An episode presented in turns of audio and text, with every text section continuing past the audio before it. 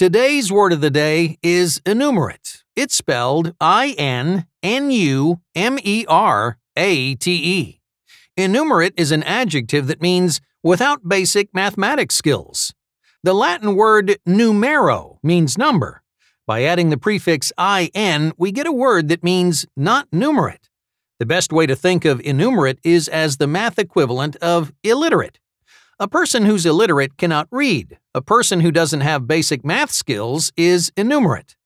When I was two, I found a dollar and thought I could buy a car.